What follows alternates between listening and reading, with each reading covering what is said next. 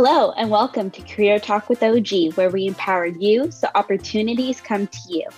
Through our series of podcasts, we will give you relevant, practical, actionable career tips and strategies.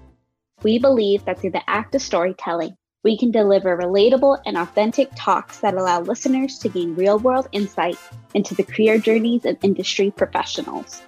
With our very own sazon, we bring to you Career Talk with OG.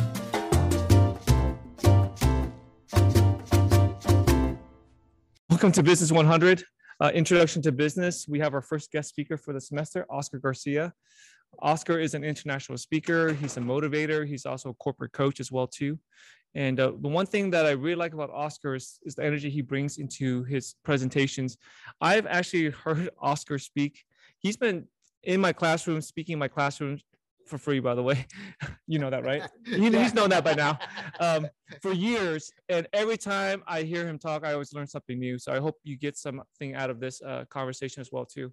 Welcome to the class, Oscar. Thank you, uh, Professor Tran. Uh, thank you, everyone, uh, for being here. Obviously, you know, for the last 20 months, we've had to adjust. And um, I am just freaking excited to be doing my first, well, the last class was technically my first one, but to be here in person again, because uh, I've been tired. I mean, yes, we have a little camera going on here, but hey, man, when you're on Zoom for the last 20 months, I mean, did you guys get tired of like constant Zoom, right? Yeah. Yeah. Like, who would have thought that we'd be looking forward to going back to school? yeah. Right. So, anyway, thank you, Phil just uh, just some interaction, right? I mean, if you guys notice, um, there's only one instructor in the whole division that's teaching in person. And that's me. and, and, and, when they ask for volunteers, I gladly raise my hand because I so I live with myself, and so it's it's like it's I'm not gonna lie, it's freaking lonely, man. You know, it's freaking. I'm not gonna say, you know, it's freaking lonely. So I'm glad I'm glad we're all here in person. So, Oscar. Uh, you right now your career is as a corporate coach. Uh, you also help uh, people uh, get their dream jobs as well too. Yes. Have you always had that career? No. So I'll, I'll give you a little bit of background story, right? So um, let, let me take it back even a little further, okay? Because uh, then some of the things that I share with you in terms of some tips and you know and so forth, it's going to make sense. All right. I just didn't pull it out of the air. I didn't watch a YouTube video before I came over here. Be like, okay, now I got some tips and I'm going to share with them. I'm a first generation uh, professional. I'm the only one in my family of 10 that went off to college.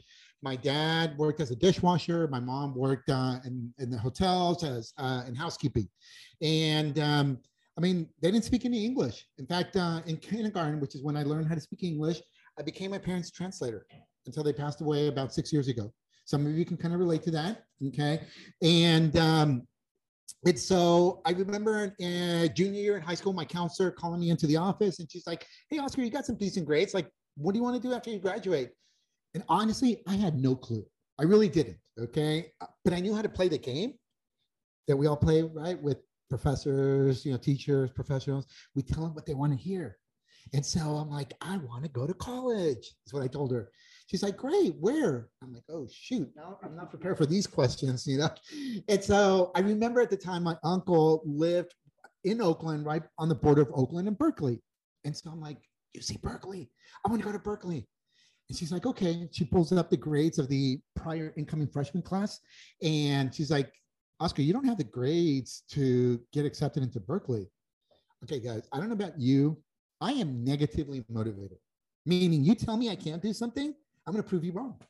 So I stomped out of her office and uh, I said, I'm going to apply to Berkeley. And I applied to Berkeley and a bunch of other, like four or five other UC schools. And Berkeley was the first one that accepted me. Oh my gosh, I was so freaking excited, so fired up, right? And I went out to college. And uh, after I graduated from college, my very first job was in retail. That chain was no longer around, retail management. Did that for only a year and a half because I turned into a Scrooge. I worked the holidays. Okay. And that's if you work in retail, it's pretty tough. And people can be pretty mean, the shoppers. Okay. And so I'm like, forget this. Um, eventually, I got into tech, um, working for startups, uh, doing sales, different types of sales. Uh, did that for like 12 years, um, different startups. And then um, uh, I decided to transition out of there and worked, uh, went to go work for the local chamber of commerce for almost seven years. Um, and then I decided, like, you know what? I think I want to try something new, like something different. And I left the chamber, didn't have anything lined up, had done some informational interviews, and um, uh, LinkedIn was one of the companies that I had done some in, informational interviews with, and they reached out to me uh, shortly after, and like, hey, we got this one-year contract position doing community relations work. Are you interested? I'm like, sure. So I went to go work at LinkedIn uh, for a year, and it, it, it also gave me some some time to really think what it is that I wanted to do. And I decided that I wanted to start my own business. And so now, uh, for the last six years, I've been on my own. Um, uh, started uh, Consulting, and we focus on the consulting side, doing community relations, workforce development work, and then on the training side, um, do career development training, leadership training um, for young professionals as well as those that are 40 and older. so, so yep. Oscar, that's a quite a journey that, that you took just to arrive to where you're at here, and it wasn't a straight no. turn. It was it wasn't it wasn't a direct journey. So what I get in my classroom a lot from my young students, um, just all my students in general. It's like, I don't know what I want to do.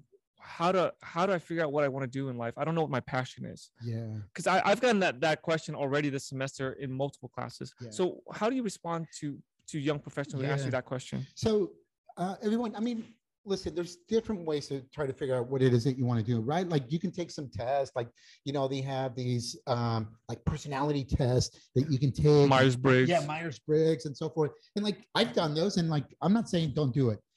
Again, I'm going to come to you from a very practical standpoint, okay? And what I encourage you to do is just try different things. Try different things.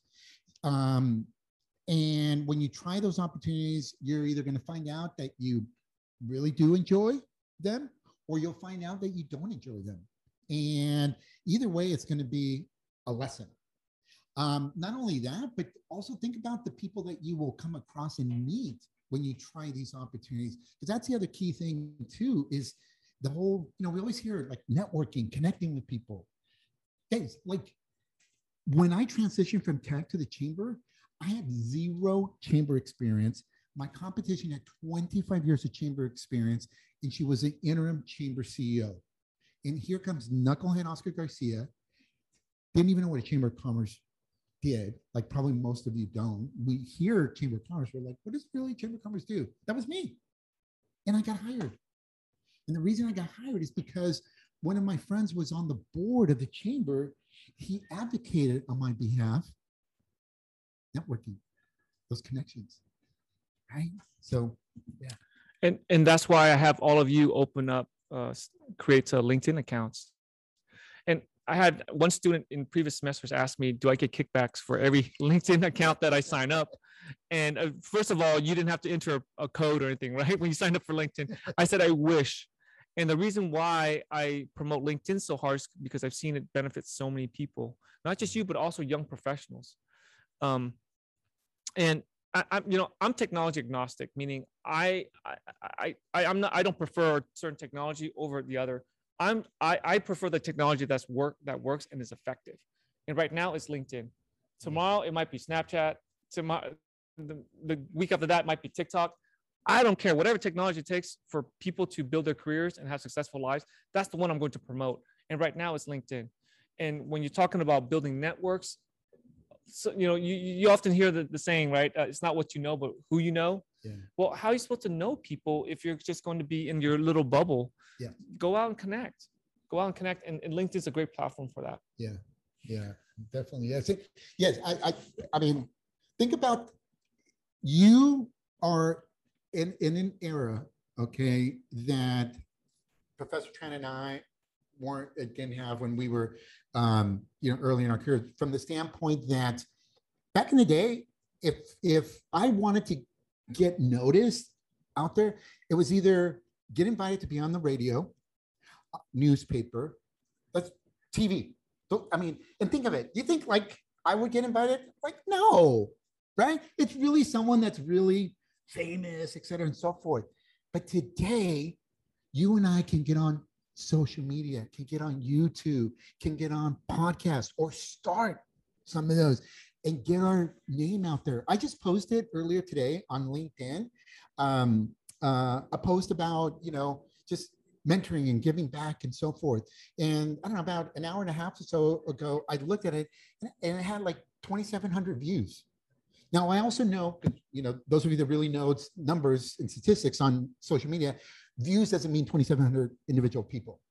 Let's just say, let's just be super conservative and it's only 10% that are actual individual people at that 2,700.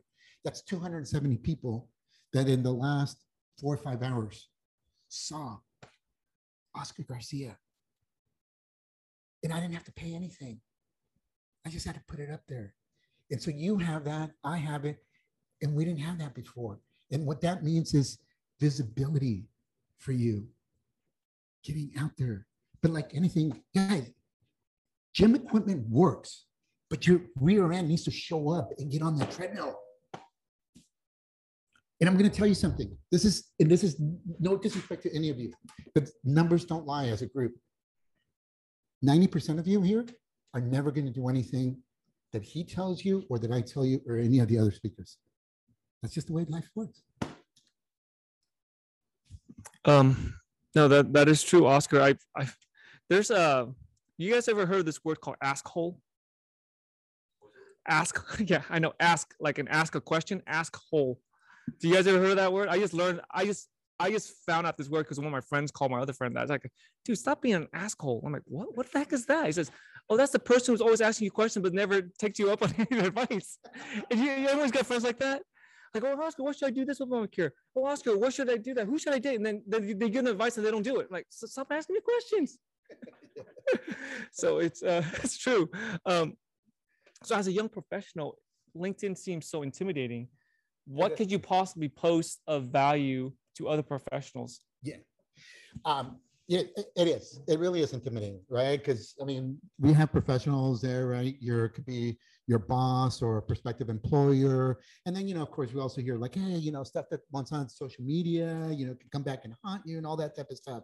So I always like to kind of help people take some baby steps, and one one baby step that you can take is go to your college's um, alumni uh, excuse, alumni school, uh, school page, like on LinkedIn, and you do this on social all the social media platforms. Okay, follow it.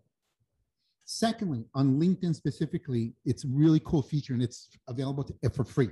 Okay, where you can go on there to the alumni to your school page under the alumni tab, and you can do searches for your alumni from here based on what year they graduated, what company they work for, industries, major. So let's say you're a software developer and you do a search. Maybe you, you don't want to talk to old farts like me. You want to talk to someone that graduated in the last five years.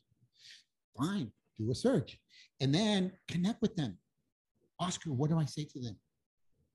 Hey, Mary, you know what? I noticed you graduated, you know, back in 2016, uh, College of San Mateo. Uh, you're working now at Facebook, you know, doing software development. I'm a software development manager. Can we connect? Almost 100% of the time, people are going to connect because they're alumni, right? We have something in common. So start with, with that. The second thing that you can do is just start liking some of the posts that are in your area, either your major area of interest. And you know, like what I mean, just like you know how you we do it like on Facebook or Instagram, you just kind of do the little heart or you know the the the thing. Just do that. Eventually, you're to graduate to mm-hmm. or move up to where maybe you'll comment on someone's post. Yeah.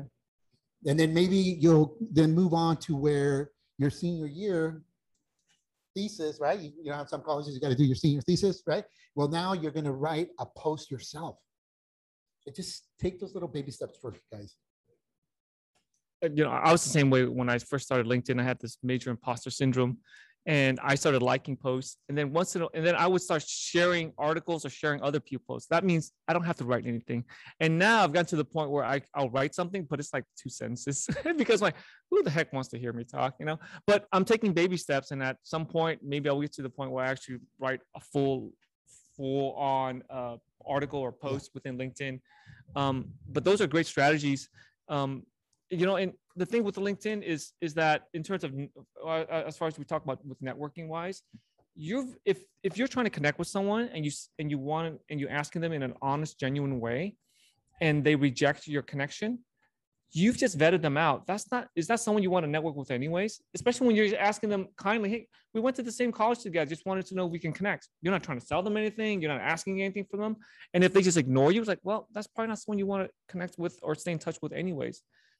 Um, I had one student come to my class where I brought in because you, will see the format of this class is you're just going to get uh, tons of guest speakers, and this student asked me, Professor Tran, it seems like you've been working for a while. Um, it seems like you've been working for a while and you have a lot, you have a big network. When are you going to introduce this to your network? I'm like, haven't you been paying attention in class? Like, who are these guest speakers I've been bringing in this whole semester? Like, what do you want me to do? Do an introduction? I mean, you need to step, you need, you need to get involved and you need to be proactive as well too. So if you want to grow your network, the first place you start, I think, obviously, is going to be your, your classmates. Classmates a good place to start. Mm-hmm. That's who I think you would start with. The second place you start, if you want, start connecting with your professors here at the college or wherever you, wherever you go to school. But and if you want to level up from that, how about some of the guest speakers that you're going to be introduced to? You can connect with them. That, that's how you build a network. You're not going to build a network overnight, just like you're not going to have knowledge overnight. It takes time.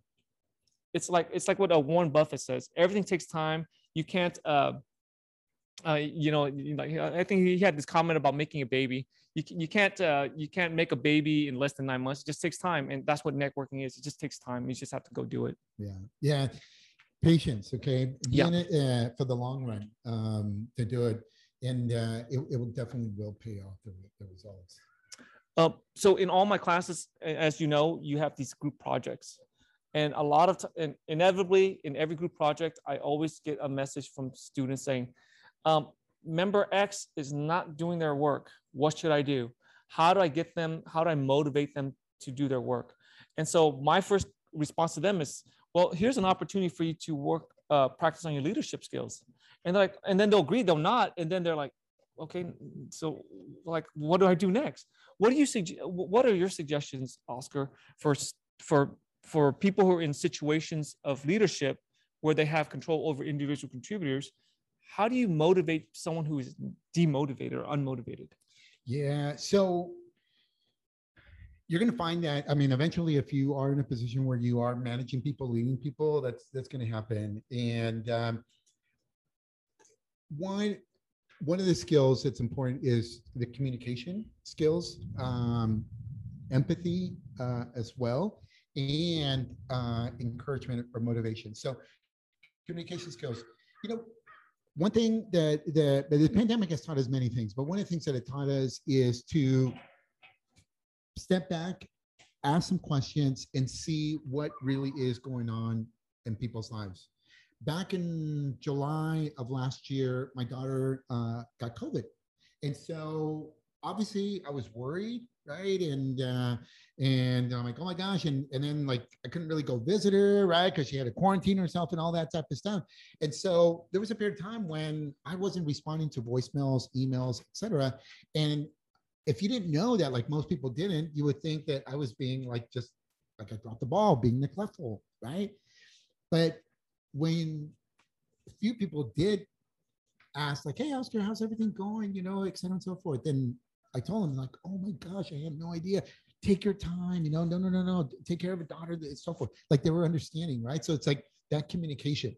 Okay. So I encourage you, like if you're in that situation with someone isn't contributing, like talk to them, like find out, hey, you know, anybody like what's going on? I mean, you, you know, you're always on top of things, you know, obviously I know you also want to do well in this class. Uh, and uh, we value you uh, as a as a member of our team uh, you know, we've had some some meetings. You haven't shown up. We haven't heard from you. Is everything okay? Right. But you you notice how I the way I did it. It's like you give them the benefit of the doubt, right? You just like pound them and be like, "Jerk, what's up?" Okay. Um, and um, and and also that that empathy that I, that I mentioned to you uh, is also very important as well. Um, so those are just some of the ways that I, I encourage you to to follow through with this person.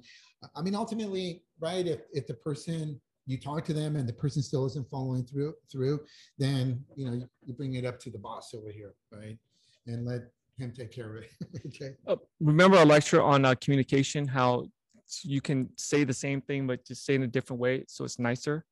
If someone is not contributing, you can ask them what is going on. When are you going to actually turn in your work? Or as uh, Oscar framed it or reframed it, you can ask them, we notice that you have not been turning in the work that's been due. What can we do to help? Is there anything that we need to know? You can ask, you can ask the same question or you're trying to get the same answer, but you're asking a different way so that so that you're building that uh, a better relationship. You're not saying so with, with such a harsh tone. Yeah. Um, a lot of young students as well too would like to be in a position where they're leaders. So, for example, there are some students in here that are managed that are are uh, um, seeking management degrees. However, they do not have management experience. If you are not in a management position, but you want to get management experience, what's your advice? What can you do to to to build up your management skills when you're not in a position of management? Yeah. So learn to manage yourself. Learn to lead yourself. Okay. Take be self-disciplined. I mean, the fact that you're here obviously says a lot. The fact that you, you know, I mean, the reality is, and this is one thing that I realized first day on campus, okay, uh, when I was in college, then like the professor will never know and really doesn't even care if I show up to class or not. It's just that I just show up, uh, submit my homework, take the test, they grade it, and they're good to go type of thing. Okay. So it's really, you know, my my decision to show up. So um learn again how to manage yourself, lead your, yourself. Um, next is is that in terms of actually leading people and so forth, um, one of the things that I actually would encourage you to do is look at some of these job descriptions for like a management role, and, and it doesn't matter where it could be, you know, uh, managing a, a shift at a, at a retail store, at a restaurant, or whatever. Just and look at what some of the skills that they are asking for. The reason why I tell you to look at some of the skills is because the next thing that I want you to do is I want you to start looking back at your own personal life and start thinking about your life experiences and see where in your life experiences you might actually have already used some of those skills. Let me give you a specific example. Okay. So um, when uh, when I was like in fifth grade, my parents started a side business on the weekends. Um, it was a butcher business. Okay, and all of a sudden I just disappeared on the weekends from my my friends um, and all that type of stuff. And I didn't like doing that. You know, I was embarrassed about it, but I did it anyways. And one of the things that I learned was a work ethic. That was when I was in fifth grade, you guys. But but did I know the entire time when I was in elementary school, middle school, and high school, and even into college, like looking back, oh my gosh, I learned? No, it wasn't until later, and then I did what I just told you, look back at some of my life experiences and being like, holy smokes, I was already busting my rear end, working hard as an 11 year old. So look back at some of your life experiences and look at what are some of these skills that you can potentially relate to these roles of management. Okay you know in, in terms of management uh, my parents taught me something about management and not because they sat me down and say hey phil this is how management works. It's just through observations because you know our parents you know my parents I, I wouldn't trade them for the world. They're they're they're i mean i couldn't ask for better parents but they're not perfect right? They're not perfect just like we're not you know perfect children of our of our parents. However i look at things that i like about them and i look at things that some of their shortcomings as well too how, how is that related to management? Well, I do the same thing when I work for other companies. When I work for other companies, I look at how certain managers treat me and I see and I observe, well, I like how this manager is doing this, but I don't like how this manager is treating me there. And then, and then when I was in a position of leadership, I was like, okay, I think I know what type of manager I want to be because I was able to observe all of them. Mm-hmm. I use the same philosophy also in teaching as well too. Um, I know that my style is not perfect and it doesn't work for everyone. It doesn't resonate with everyone. But I look back and I think about, man, which teachers really made an impact on my life? Which teachers um, mm-hmm. I would not recommend? And then I'm going to do more of what, what you know, along the lines of what teachers I liked, and maybe avoid some of the bad habits that maybe there's some instructors that I didn't think um, was helpful for me. So even if you're not in a management position first, just the idea of just having that observation and that awareness and keeping that observation open. This is just from the, the webinar with Curtis a couple weeks ago when he talked about uh, problem solving. A lot of it is just awareness, and you and I I, I read what you uh, what you post in the discussions. Just having that ability to aware and just to be able just to uh, sit back and observe, you can learn. You can. It sounds so simple, but you can really learn a lot. Um, you uh, what you just said is is spot on. Um, you can also observe what not to do. When uh, when I transitioned from tech to working at the chamber, it was like mixed uh, with two feelings. On the one hand, I was freaking fired up and excited because I'm like, yes, I got the job. And then on the other hand, I was like scared because I'm like, oh shoot, now I got to perform. Like, ah, like I've never done this before. And so what I did, what I didn't do, let me say, is what I didn't do is I didn't start talking to a bunch of the other chamber executives to see how um, to run a chamber. And that sounds kind of counterintuitive. Like, wait a minute, why wouldn't you talk to these other chamber executives? The reason why is because we wanted to take our chamber in a different direction compared to the other chambers. In fact, I actually came up with the with the tagline, we're not your grandfather's chamber of commerce because we want to attract more startups, tech companies. And a lot of the other local chambers were very traditional the way they were run. Right? So it's like I didn't talk to him except for one chamber executive that I to this day I respect uh, a lot. Uh, I talked to him, but all the other ones because I'm like I don't want what you got. you know? Any questions there about leadership? Has anyone ever in a position where they where they uh, had a really good manager, where they worked for a manager that was like, wow, this is a really good manager. Yeah, what was it about that manager that you liked? Oh, you didn't? Uh, anyone here that has a manager that they really liked, really that they really got along with, they really respected? Yeah. What was what, what was it about that manager? Very forgiving. Very forgiving. Yeah. So that gave you a lot of confidence and feel that it was okay to fail. Exactly, yeah. yeah. Yeah, that's definitely a positive. Yes.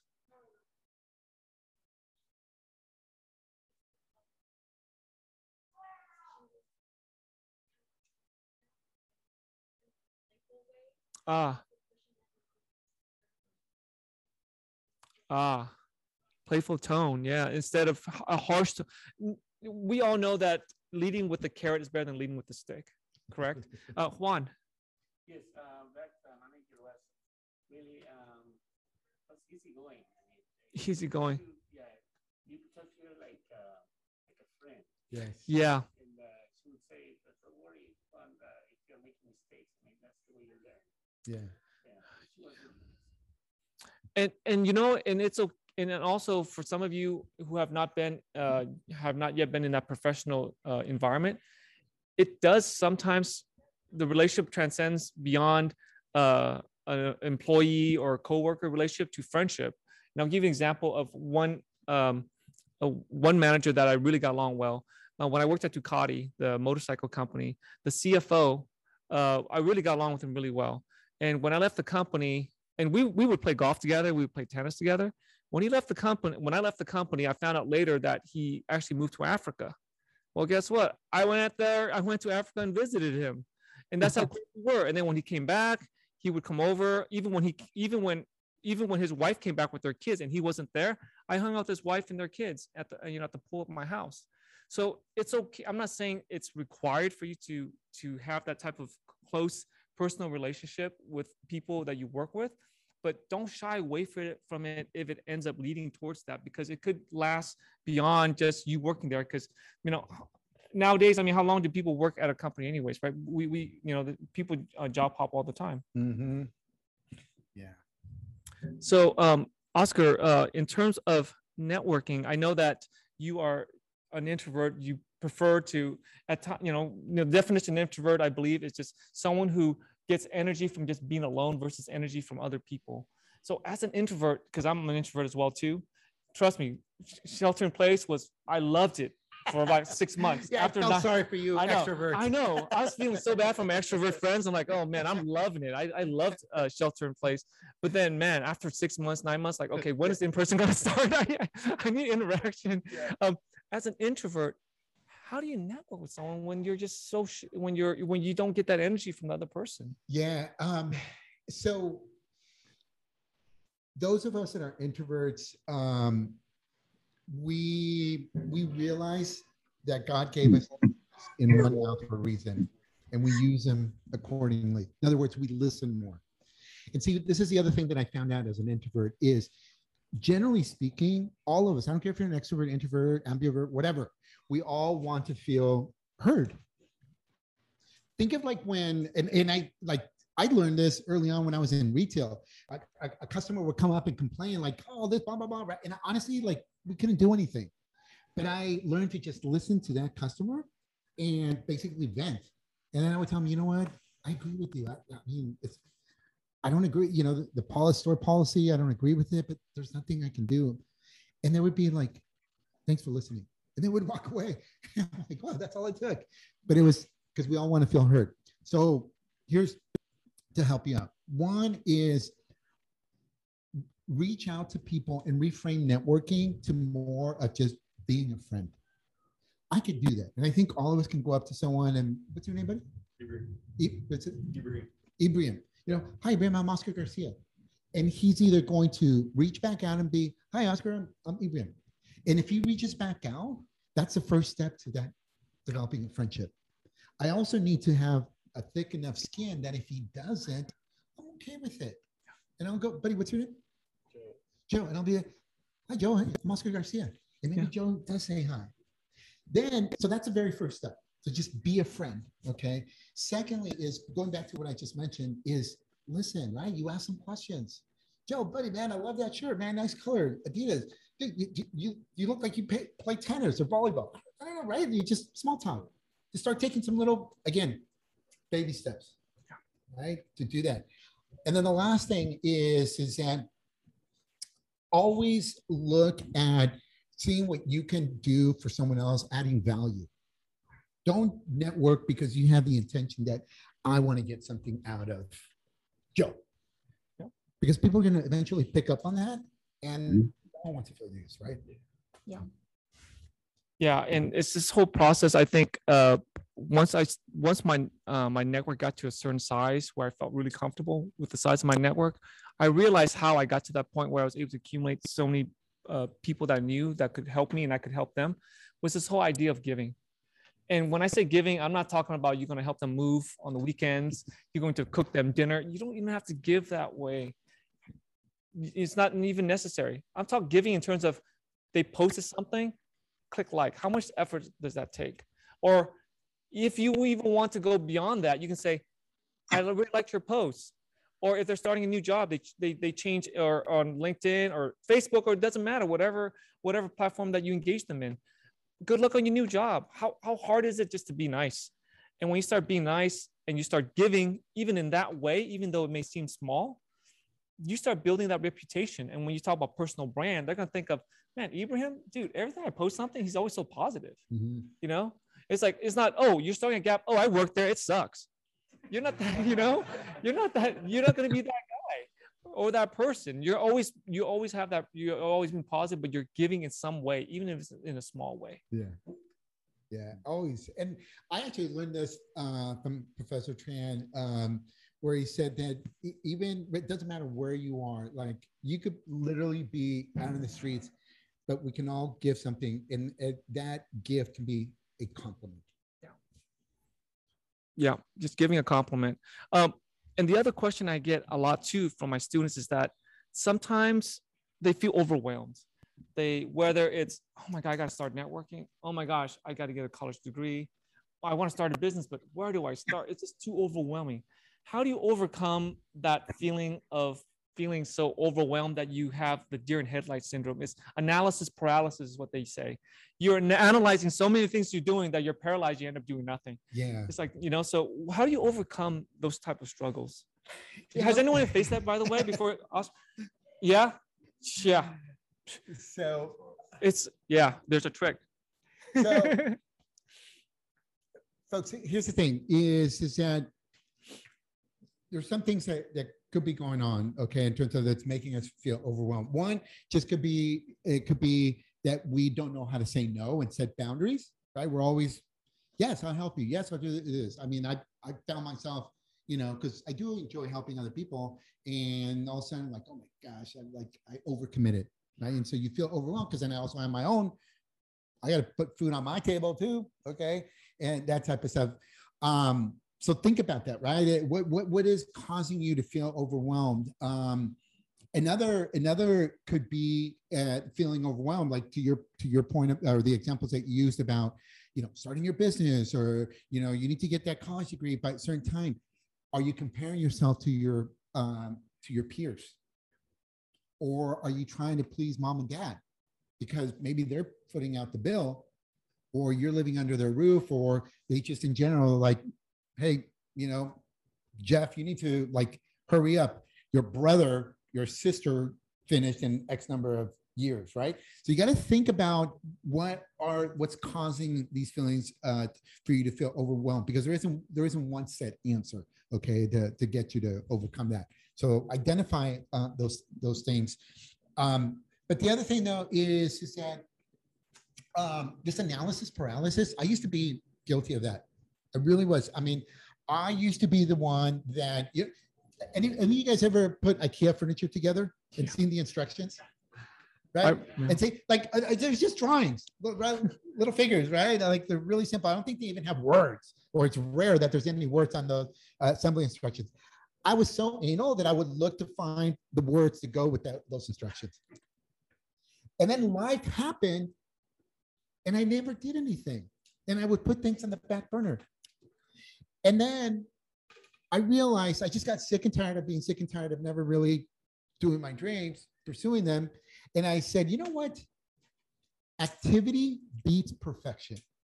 Activity beats yep. perfection. Yep. Just doing something is going to move me in the right direction. Yep. Okay. And and so for me, that's that's those are some of the things that that I have done to overcome that feeling of being overwhelmed. I have too much. Sometimes it is okay to say no. Do you guys know what the U.S. Air Force, what their slogan is? U.S. Air Force, aim high, and uh, I tell people no, aim low. and what do I mean by that? So here, who here feel like they wish they could be a little bit more fit, a little bit more fit than they currently are? I'm not just talking about weight loss, but just more fit in general. Yeah. So I have that feeling all the time. And so you see this at the gym in January every year. Can't find parking. Can't find parking. Oh my God, that guy's been squatting on that rack for like two hours. When's he gonna leave? Or you know, and people just uh, monopolizing, uh, uh, you know, treadmills. And then February, March, and next you know, you got the whole gym to yourself, right? So I can, I can't. I'm, I'm not a psychologist, right? But I can tell you what has worked for me. What for what, what what has worked for me is this concept what I say aim low. So for example, uh, during COVID, I got carried away, ate too many In-N-Out burgers, went to Chick-fil-A one one time too many, and the gyms weren't open, and I want to get back into shape, but I couldn't. I just couldn't get myself to do it. So I just told myself, you know what? Um, I'm going to do 100 burpees, but I'm not going to do it in one day, and I'm not going to do it today. What I did was I aimed low, 10 burpees, not consecutive, just 10 burpees a day. The next day, 20 burpees, not consecutive, just 20 burpees. I don't care when I do it, I'm just gonna do it 20 burpees. And so after 10 days, I got to 100 burpees. And so to Oscar's point, the idea is just to get started. However, how do you get started? You get started, you're overwhelmed because you're trying to reach perfection. You're trying to be that, you, you have this perfect idea of what you want to be. You want to have that business tomorrow. You want to have that six pack tomorrow you want to have these goals achieved tomorrow but but but by by aiming for perfection so quickly it's it's hard to get started. Mm-hmm. so i say aim low whatever it is. And i'm constantly always for me i'm constantly always gauging my confidence level. Because i've seen what happens when i don't have confidence and i've seen what happens when i do have confidence and i observe that in other people as well too so I'm always gauging the same way that's that some people always on the weight scale and they're always gauging see, oh, okay, what's my weight? Okay, I, I can't be over this weight or I can't be under this weight. I'm always gauging, okay, how confident am I feeling right now? How confident am I not feeling? And guess how confident I feel when I say I'm going to do 10 burpees? And you know, 10 burpees, it could, I'm just throwing out a number that worked for me. It could be two burpees for you. It could be one sit up. It could be half a push up. It doesn't matter. The point is that every day you're incrementing. And if you increment every single day, where are you going to be a week from now, a month from now, a year from now? Yeah. So I always say aim low and manage that confidence. Because once you start saying you're doing something, and then once you start doing it, you're like, oh man, I'm actually doing it. And so I fell off the wagon. I, I celebrated, I went on a trip. Um, I went on a trip for my birthday last month and I was doing 100 burpees for like a few days. And I haven't done, I haven't done 100 burpees in like six weeks, right? No, not six weeks, uh, five weeks now. But uh, guess what? I started up again. And what did I start with? I started with 40 burpees because I wasn't as out of shape as I was before. But I didn't jump in and do started, okay, I'm gonna go back to 100. Oh, it's too overwhelming. Forget it. I'm not gonna do it. It's 200 is too much. But I worked, I started with a number that was doable for me. I aimed low. Does that make sense? So whatever it is, yeah, Ibrahim. Let's say like, like, like for example, uh, you could have felt bad that you didn't get to 100. Yeah. That's 90, and then you're gonna make yourself feel exactly. Yeah. But then when you aimed low, you know, you were just happy just getting that. Exactly. That motivated you. Exactly. So I'm always managing that confidence because we, you know who, you know who our worst critics are, right? Ourselves. Yeah. Like, dang it, man. I told I was gonna, I said I was gonna go to the gym today, but I didn't go today. Man, I'm such a freaking. Oh, I'll just go tomorrow. And then, but oh, but every time I go to the gym, oh no, I got to work my pecs. I got to work my back. Oh man, you know, it's like it's too overwhelming. So we end up not going. Forget it. Forget going to the gym. Just go do two push-ups today. And then tomorrow, do three push-ups. But the key is you can either do it at the same level or you increment, but make sure it's incremental in a way where you know it's you're setting yourself up for success. Not, I'm okay, tomorrow I'm going to the gym for three hours. How likely is that going to happen if you haven't been in the gym for a year? You're still going to be thinking about it, right? And like a year later, you're still thinking about it, you know? Mm-hmm. You you uh, you remind me of um, I mean, high, in high school and college, you know, you have like group projects, and then afterwards you got to present in front, as a group in front of the class, basically speak in front of the class. Uh, seriously, public speaking, I hated it. It terrified me. I would tell my uh, my group in college, I'm like, everyone, I will research that paper, I will write it, but I don't want to speak. No, I don't want to do it. Right and then I had some friends that were like literally we were, we were in the same class and they the professor would call on them and they could just speak for like 10 15 minutes off the cuff. And I and I felt dumb inferior next to them because because I was like but I read the same thing and like I didn't get that concept out of that. Like wow like, oh gosh. They were very extroverted. Today folks and this is an insight and, and you you're not going to remember this right now but 20 years, 30 years from now, you're going to remember that I just told you this.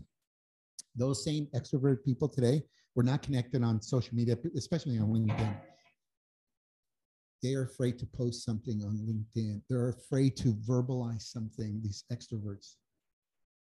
In other words, I don't know, either they've given up, life beat them up, and this extrovert, this ESL kid, English as a second language, okay, who gets drained doing this, I'm out there posting stuff, being active on social media.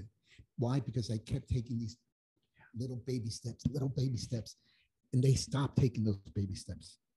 Yeah, it's it's to me, it's uh it's about incremental improvements. And I don't care how how big the increment is, it could be one percent. But if you improve one percent, you know, in three months, that's hundred percent improvement already. So uh, you just got to be patient and just follow the process. But just, you know, and I'm, I'm, like I said, I'm not a psychologist. I'm not a motivational speaker. I can only tell you what's worked for me. I've aimed low my entire life and look where I'm at. it worked out.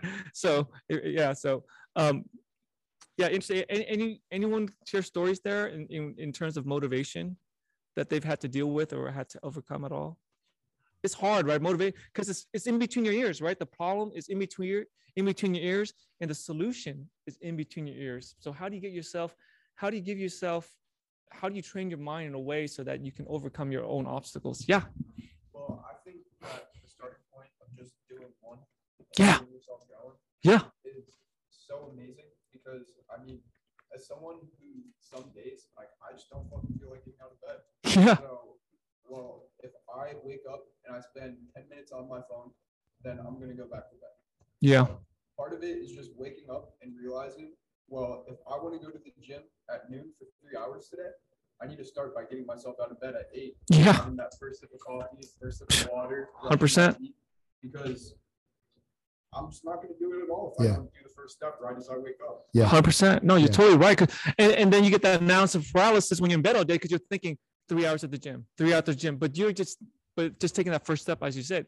How about just removing the covers from your bed? That's the first step, right? Instead of being all warm in your bed. So yeah, I totally agree with you. Yeah, and and and you know what, uh, uh, folks, buddy, what's your name? Michael, Michael. Michael really brings up a really uh, excellent point because sometimes the victory is just getting up. It's not even going to the gym. You could probably Yeah. because there's been times because I've experienced this where I go to the gym and I got I had the worst workout. I, I, I- I just just like oh man, I just didn't feel it today. But then I step back because again we right we beat ourselves up. I'm like wait a minute, no Oscar, but you know what though, you got yourself out. That today was your victory. And then there'll be another day where I go up to the gym and I have the best freaking workout. It feels great. Yes. We're like we're our biggest critic, but we also have to be our biggest supporter. Totally. Yeah. I mean, if if we're lucky, we have fan, uh, family, friends, partners that can be our supporter. But you can't rely on other person on other people, even people who love you, and you'd have to just build that mentality in your brain to to be your biggest uh, cheerleader. I, I'm not gonna lie. I've been in situations where I've driven to the gym and I've never freaking gotten out of the car. I'm like, F this, man. I'm just not in the mood. I'm just not. I mean, I was in the mood 20 minutes ago. I'm not in the mood anymore. you know, I'm not in the mood anymore.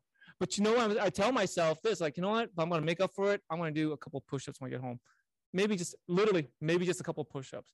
Because again, I'm always constantly managing my my confidence. Because once I start, and I'm not saying this is true for everyone, but once I start going down that negative spiral, my I just beat myself up. You know, I just beat myself up. So I'm always looking for that that silver lining, even in the face of uh of uh negativity. And um, Ibrahim too, another another great point here is that we can be our biggest cheerleader. Um, yeah, one of the downsides about social media is the whole thing about who likes your post, how many followers we have. Guys, like, come on. If we really get honest with ourselves, does that really matter? It's not. I mean, listen, I'm going to give you a very concrete example here. I lost my my dad uh, Thanksgiving weekend, think six years ago. Four months later, my mother passed away, and I can count. And now I don't even need all five fingers. How many people helped my brother and I even just give some money? We didn't expect it, but at least give some money to help pay for funeral expenses. Again, I don't expect people to do that, but my point is, when it comes down to it, at the end of the day, something happens your followers are not going to be like, Yeah. yo, what's up, Oscar? Here's a hundred bucks, man. Yeah. Yeah. And as much as our family members do love us, they may not always be around. Yeah. We may outlive them. And so it's it's really building that mental strength. Um, that's probably beyond the scope of this class. I go into some of that uh, mindset in the sales class, but um, I think it's really, really important as well too. Um, yes, Ibrahim. Sorry to, like, Oh no, please. This is engaging. uh, uh, expectations. I, li- I don't like to set expectations for myself. Ah. I do set expectations like like a goal or whatever, Yeah. and I don't meet that expectation, then I bring myself back down and stuff again. So I like just in life, like when coming here, I'm not gonna expect anything, you know, whatever Yeah. comes flows, and, you know, Yeah. just being like the present moment. I'm not gonna expect anything. Right. Because when those expectations don't meet, Yeah. then you're gonna feel certain, and then you gotta go through that. Yeah, the whole disappointment. But you know, when you say you're hard on yourself, maybe do you think your expectations might be too high? yeah, that again, that's why like I don't want to put expectations. You know, like when I go to the gym, I'm not gonna say, "Oh, I'm gonna expect myself to have a great work." I'm gonna aim for that. Yeah. If it doesn't happen. It doesn't Yeah. happen. Sure. Yeah. I mean, I, I think people do that as well too, just to protect ourselves from no one likes to be disappointed, you know? You, you know, uh, what I call that actually, what you described is having grace. What, it- uh, what, it- what do I mean by that? By having grace? Grace is forgiving someone even if they don't deserve it. And I've experienced grace from people. I've been forgiven for things that I didn't deserve to be forgiven.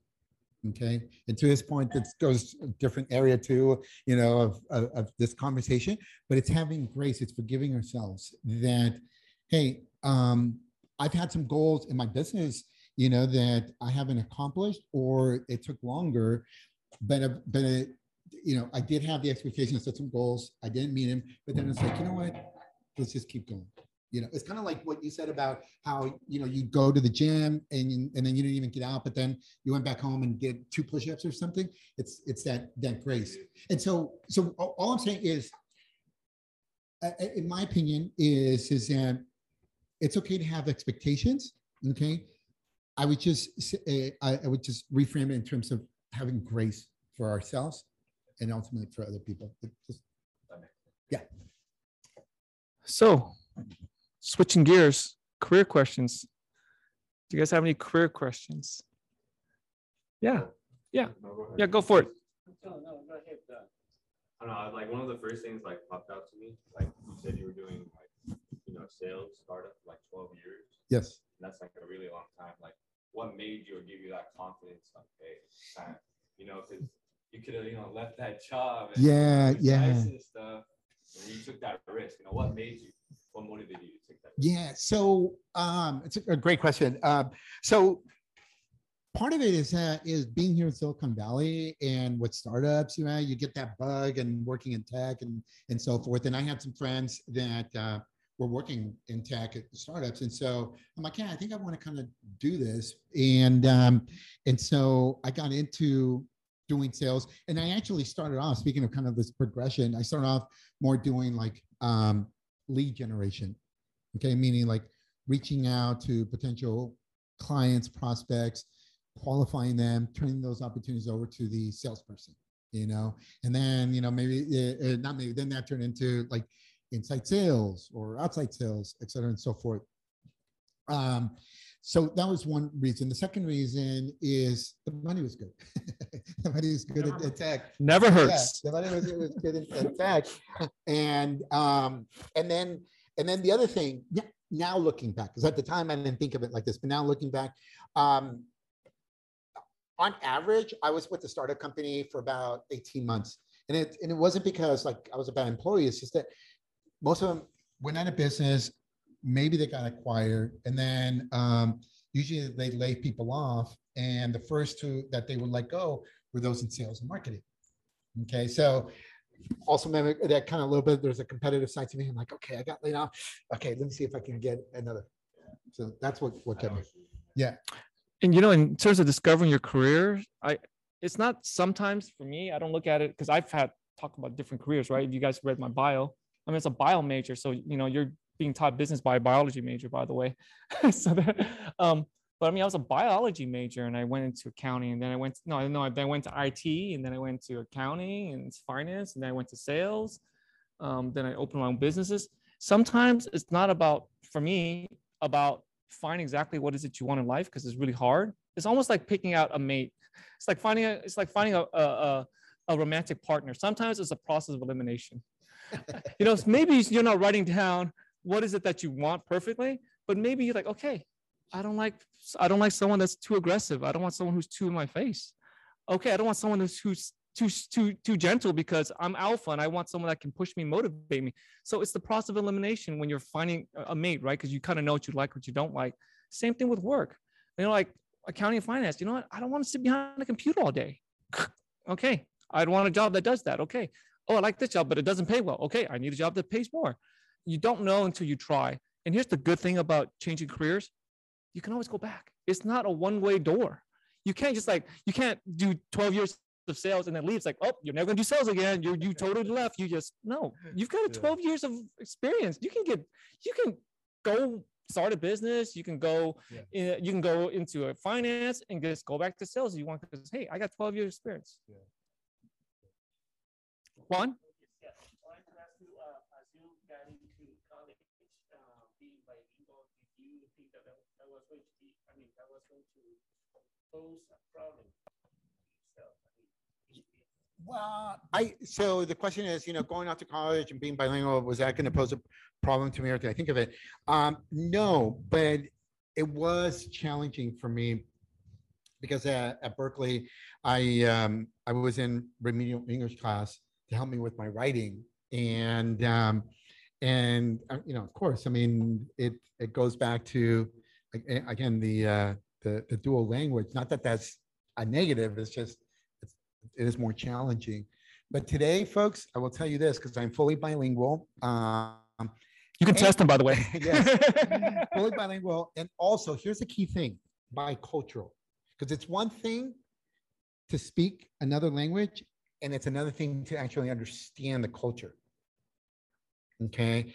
Um, I can learn German, but you know, like that could be it. I'm like, I don't know when, you know, anything else is going on, right? That's very, very key.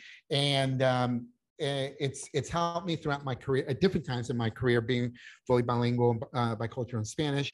Um, today, uh, in in my business, uh, in terms of training, uh, it's helped me and it's opened new doors, uh, particularly in Latin America, to do training uh, out training training out there in Latin America.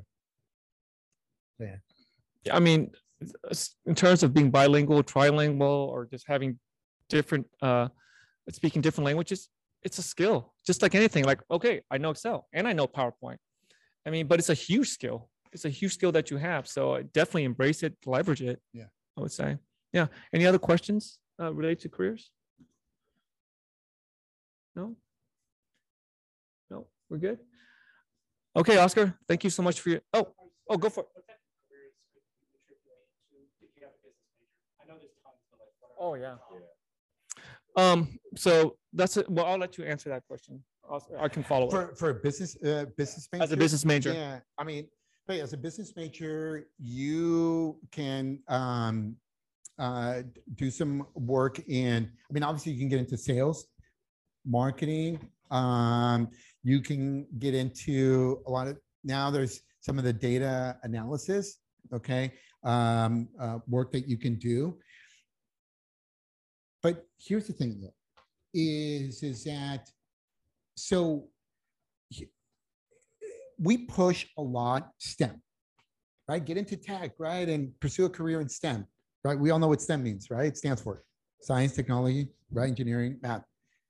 But I have a different meaning for STEM. Stop thinking everyone needs to major in engineering to get work in tech. Because I was a history major in college at Chicano Studies. And people would be like, Oscar, do you want to be a professor? Do you want to teach? And I mean, nothing wrong with being a professor, but I was like, no, I just love history. And I realized early on, one, I, I knew I wasn't going to be a software developer, an accountant, because you do need to, right? But I wasn't going to, you know, be any of those. And it really didn't matter what I majored. And look, I ended up working in tech. So yes, I mean, definitely your question is valid, but, but I mean, even if, you know, you do major or you don't major in business, you can pursue honestly whatever it is that you want. Yeah, I totally agree with that. And and I think this is where I kind of don't agree with a lot of the counselors that I that I've spoken to. And one, maybe because I'm not trained as a counselor, so I, you know, I, I don't have a master's in. I just, I just, I just have a PhD in life. But I don't, I don't know anything about counseling. But I just know what has worked in my mind. In my mind, I don't focus on the degree, and what I, I think I tell students to focus on is focus on what you want to do and then reverse engineer back what that degree will be. Because this is what happens. And I see this in my night classes. I've seen students who graduate from good schools, Davis, Santa, you know, Santa, one student came from Santa Clara, another one from Berkeley, and they sit in my night class, in my business night classes. I'm like, what are you doing here? Oh, I just graduated. I'm like, okay, well, what are you doing here? Um, I don't know what to do. I'm like, well, I thought you graduated with a degree. I did, but it's I got a degree in design. I got a degree in kinesiology. I got a degree in history. I got a degree in art. Okay. I can't get a job. Like, well, that's because you were focusing on the degree. The goal is not to get the degree. So at the college, they want you to get a degree because all the opportunities that opens up with having a degree.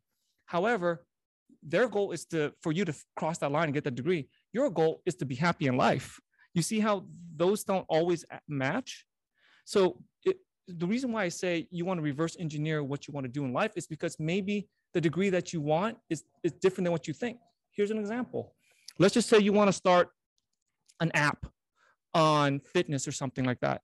Maybe you're a business major. Maybe you should be a computer science major. Maybe you should be a kinesiology major. It all depends on what you want to do in life. Maybe you need to be a psychology major because you understand the psychographic of the market that you're trying to attract. Versus getting that diploma, crossing, walking across that, you know, on the podium, you get your degree. I'm like, okay, now what? You don't want to be in that position. So the better question is not the degree. The better question is what do you want to do? And what you don't, what you want to do, we just talked about that. Sometimes it's a process of elimination. Sometimes not what I want to do. Let me just try some stuff and see what I don't like. And then you start crossing things off. Okay, definitely don't want to work in a restaurant. That's not for me. Worked at In-N-Out, didn't like it.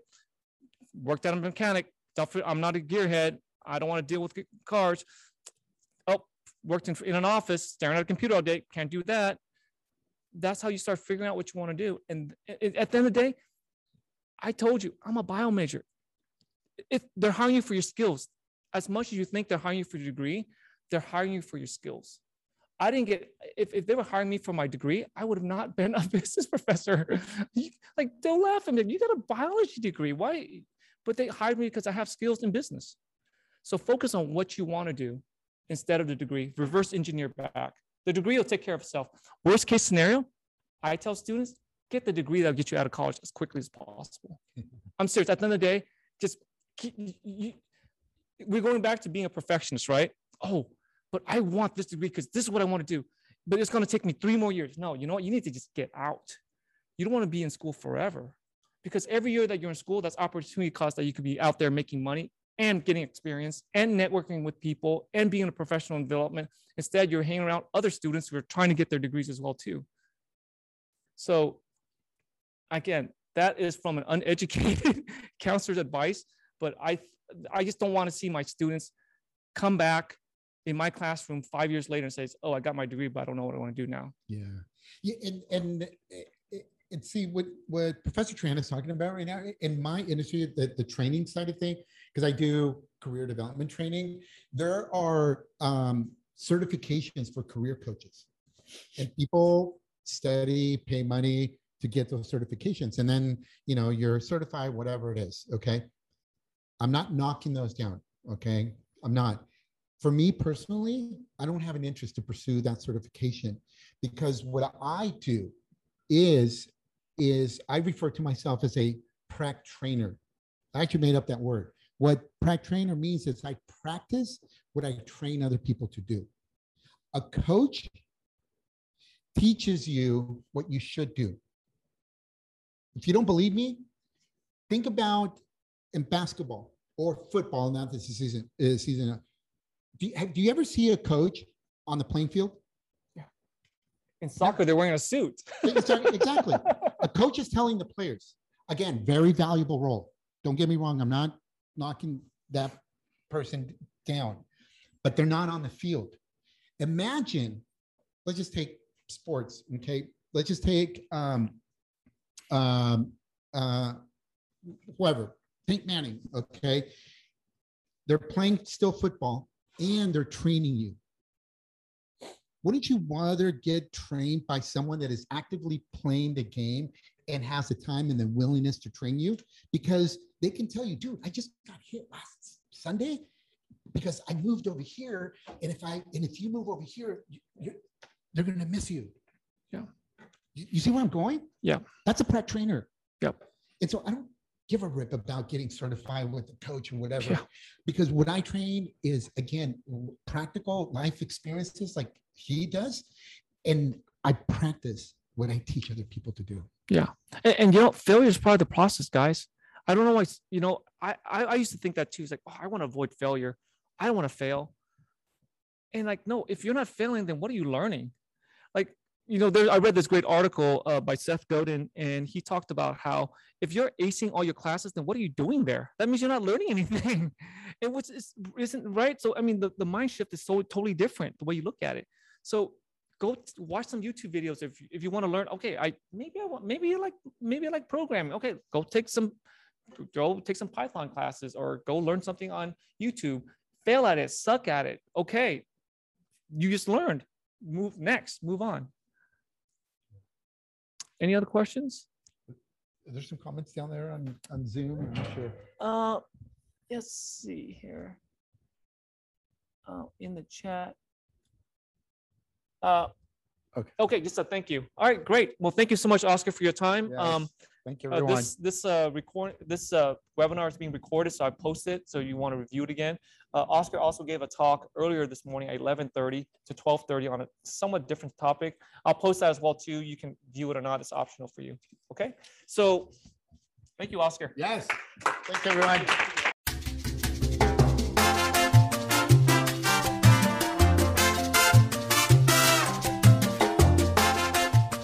Thank you for listening to Career Talk with OG.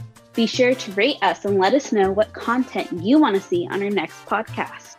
For more information, visit our website at www.aspidaconsulting.com.